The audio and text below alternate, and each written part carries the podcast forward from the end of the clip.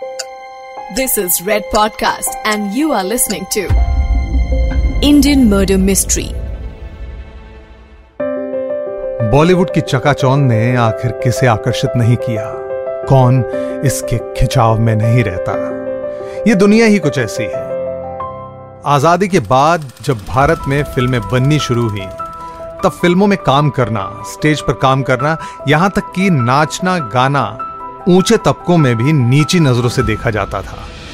लेकिन फिर वक्त बदला, हालात बदले। आज बॉलीवुड से बड़ा बिज़नेस कोई नहीं है। इतना पैसा, ग्लैमर और फेम और कहीं नहीं है। फितूर कुछ ऐसा है कि बड़े बड़े नेता, बिजनेसमैन, क्रिकेटर्स बॉलीवुड में आ चुके हैं। आए दिन क्रिकेटर्स, पॉलिटिशियंस बड़े बड़े लोगों के बॉलीवुड एक्टर्स से और एक्ट्रेसेस से अफेयर्स की खबरें मिलती हैं, चर्चे रहते हैं।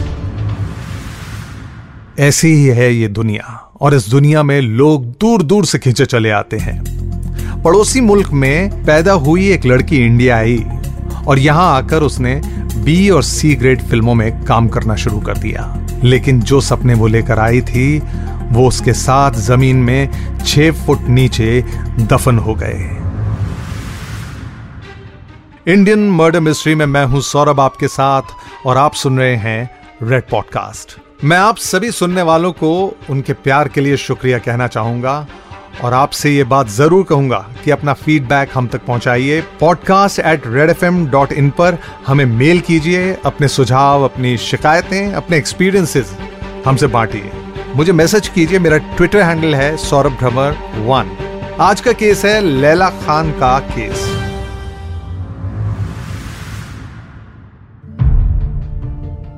पाकिस्तान से आई हुई एक लड़की जिसे बॉलीवुड में बी और सी ग्रेड की फ़िल्मों में काम मिला। फ़िल्म इंडस्ट्री के आसपास आजकल काफ़ी शोर है और यह बात साफ़ है कि इंडस्ट्री में काम मिलना बेहद मुश्किल है। लैला खान की भी यही कहानी थी। कई सालों से वो एक बड़ी फ़िल्म में काम करने के ख्वाब को पूरा करने की कोशिश कर रही थी। लेकिन आखिर में 2008 में उन्होंने राजेश खन्ना के साथ एक फ़िल्म में काम किया। उनको एक फ़िल्म मिली। फ़िल्म का नाम था वफा। इसमें लैला खान ने बतौर लीड एक्ट्रेस रोल किया था। राजेश खन्ना अपने जमाने के सुपरस्टार, या ये कहिए, हिंदी फ़िल्म इंडस्ट्री का पहला सुपरस्टार, जिससे बड़ा कोई सुपरस्टार आज तक नहीं हुआ।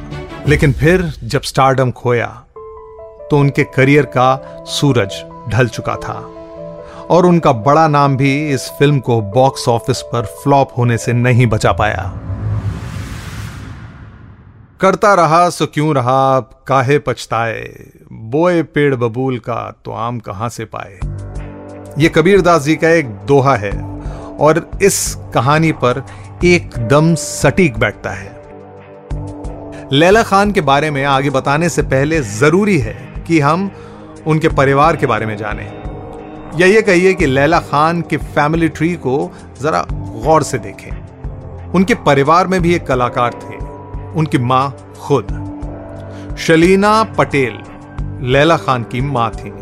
शलीना पटेल ने कुल तीन शादियाँ की थी। पहले पति और लैला खान के पिता थे नादिर शाह पटेल। लैला खान की एक सगी बड़ी बहन भी थी, अजमीना खान। और जुड़वा भाई बहन जारा और इमरान, चार बच्चों के साथ ज़िंदगी अच्छी गुजर रही थी। पैसे की शुरू से कोई कमी नहीं थी। नादिर शाह खानदानी रईस थे और शैलीना के पास भी काफ़ी दौलत थी। लेकिन पैसे के अलावा एक और चीज़ है जो हर इंसान की ज़रूरत बन जाती है, और वो ज़रूरत है प्यार। बताने वाले कहते हैं कि शलीना पटेल का मिजाज कुछ ज़्यादा ही आशिकाना था। शादी से पहले भी उनके अफेयर्स रह चुके थे और एक समय पर एक से ज़्यादा लोगों के साथ रिश्ता रखने को शलीना प्रोग्रेसिवनेस की निशानी मानती थी। तो हुआ ये कि शलीना को एक बार फिर से इश्क हो गया। नादिर शाह के घर उनके एक दोस्त का काफ़ी आना जाना रहता था। दोस्त का नाम था आसिफ शेख। मुलाकातों का सिलसिला बढ़ता गया और कुछ यूँ बढ़ गया कि आसिफ उस वक्त भी आने लगा जब शलीना घर पर होती थी और नादिर शाह घर से बाहर। ज़्यादा वक्त नहीं लगा और आसिफ, शेख, बने शलीना पटेल के दूसरे दूल्हे, या कहें कि दूसरे पति। आसिफ, शेख साहब के पास भी पैसे की कोई कमी नहीं थी, लेकिन दिल के मकान में कमरा खाली था जिसमें अब शलीना बस चुकी थी। नादिर शाह साहब को तलाक दे दिया गया था। और मुंबई में आसिफ शेख के साथ लैला खान की माँ, यानी शलीना पटेल, शादी करके रहने लगी। वक्त के साथ शलीना पटेल की मिल्कियत में निरंतर इजाफा होता रहा, यानी प्रॉपर्टी, एसेट्स बढ़ते रहे। गौरतलब है कि मुंबई में कई फ्लैट्स थे, और कुछ बेंगलोर में भी। लग्जरी गाड़ियाँ भी थीं और कीमती जेवरात भी। कुल मिलाकर मोहतरमा शलीना पटेल करोड़पति थी। या करोड़पत्नी बोलते लेकिन उनके आशिकाना अंदाज संभले नहीं संभले। मैं यहाँ साफ़ कर दूँ कि किसी के कैरेक्टर पर उंगली उठाना हमारा उद्देश्य नहीं है। लेकिन केस में इन्वॉल्व उस इंसान का बैकग्राउंड और एक ढंग से फितरत बताना ज़रूरी है, जिसके ऊपर यह केस टिका हुआ है। या उसके पारिवारिक हालातों के बारे में बताना ज़रूरी है, जिसकी वजह से यह पूरा का पूरा क्राइम हुआ। चलिए ये बात मन में रखते हैं और केस में आगे बढ़ते हैं। आसिफ शेख यानी शलीना के दूसरे शौहर एक दिन एक आदमी से मिलते हैं। वो आदमी जम्मू कश्मीर से आया हुआ था और फ़िल्मों में हीरो बनना चाहता था। आसिफ साहब को आदमी पसंद आया और क्योंकि वो फ़िल्म एक्टर लैला खान के पिता थे तो उन्हें इम्प्रेस करने में उस आदमी ने भी कोई कसर नहीं छोड़ी थी। लैला खान से मिलवाने के लिए एक दिन आसिफ शेख उस आदमी को घर ले आए। वो आदमी लैला से मिला और उसने अपना नाम बताया, परवेज टाक।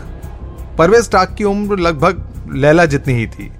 परवेज टाक ने लैला से रिक्वेस्ट की कि वो उसकी सिफारिश करे और उसे बॉलीवुड में काम दिलवाए। और यही सिफारिश से काम करने की जो कोशिश थी, एक दिन भारी पड़ने वाली थी। कैसे, वो मैं आगे बताता हूँ। लैला खान ने परवेज टाक की शुरू में हुई इस रिक्वेस्ट को टाल दिया। लैला अभी खुद अपने पैर जमा नहीं पाई थी। किसी और की मदद करना उसके लिए कितना मुनासिब था या नहीं, ये बात शायद लैला ही बता सकती थी। लेकिन परवेज ने इरादा कर लिया, उसे बॉलीवुड में आना था। किसी भी कीमत पर। जैसा कि मैंने आपसे कई बार कहा है, बॉलीवुड और फ़िल्मों में आना एक करियर चॉइस नहीं, बल्कि एक ज़िंदगी बन चुकी है। लोग उस स्ट्रगल को जीते हैं। स्ट्रगलिंग एक्टर्स धूप, बारिश लोकल ट्रेन के धक्के खा खा के रोज ऑडिशंस की लाइनों में लगते हैं। खाली पेट सोना डबल शिफ्ट काम करना और जॉब्स पकड़ लेना, दोस्तों से पैसे उधार मांग लेना एक के बाद एक रिजेक्शन से जूझना और तरह तरह के कॉम्प्रोमाइज करना। इस उम्मीद में कि शायद एक दिन उस बड़े पर्दे पे, रुपहले पर्दे पर वो खुद को देख पाएँगे। वो सिल्वर स्क्रीन के स्टार्स कहलाएँगे। ये सपने पूरे होते हैं तो अच्छे भी लगते हैं, लेकिन जब ये सपने टूटते हैं तो बहुत दर्द होता है। और हर एक सक्सेस स्टोरी जो भीड़ को, जो ऑडियंसेस को दिखाई देती है, उसके पीछे लाखों अनसक्सेसफुल कहानियाँ और दर्द छुपे होते हैं।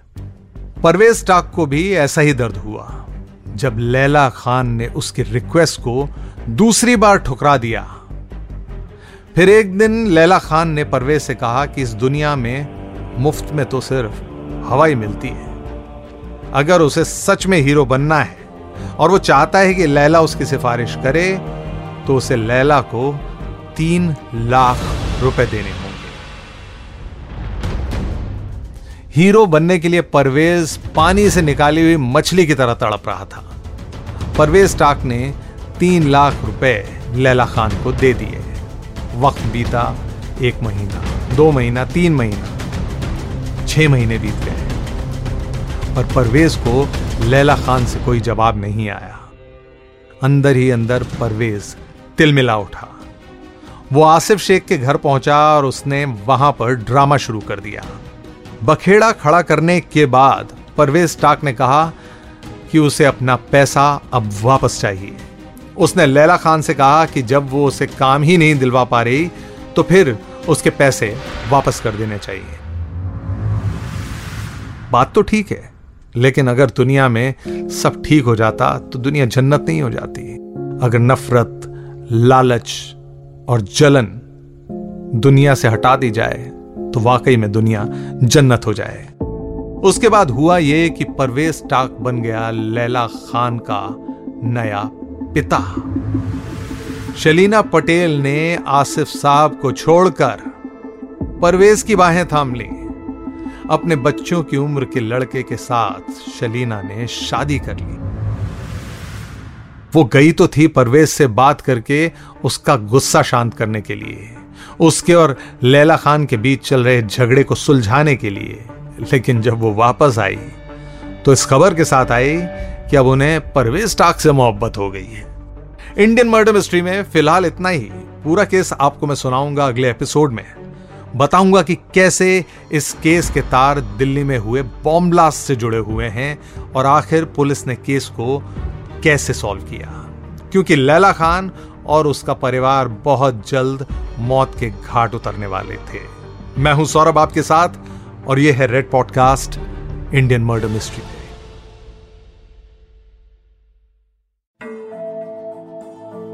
you are listening to Red Podcast, Indian Murder Mystery. Written by Dhruv Law. Audio design by Ayush Mehra. Creative Director Saurabh Brahmer. Send your feedback and suggestions right to us at podcast at redfm.in.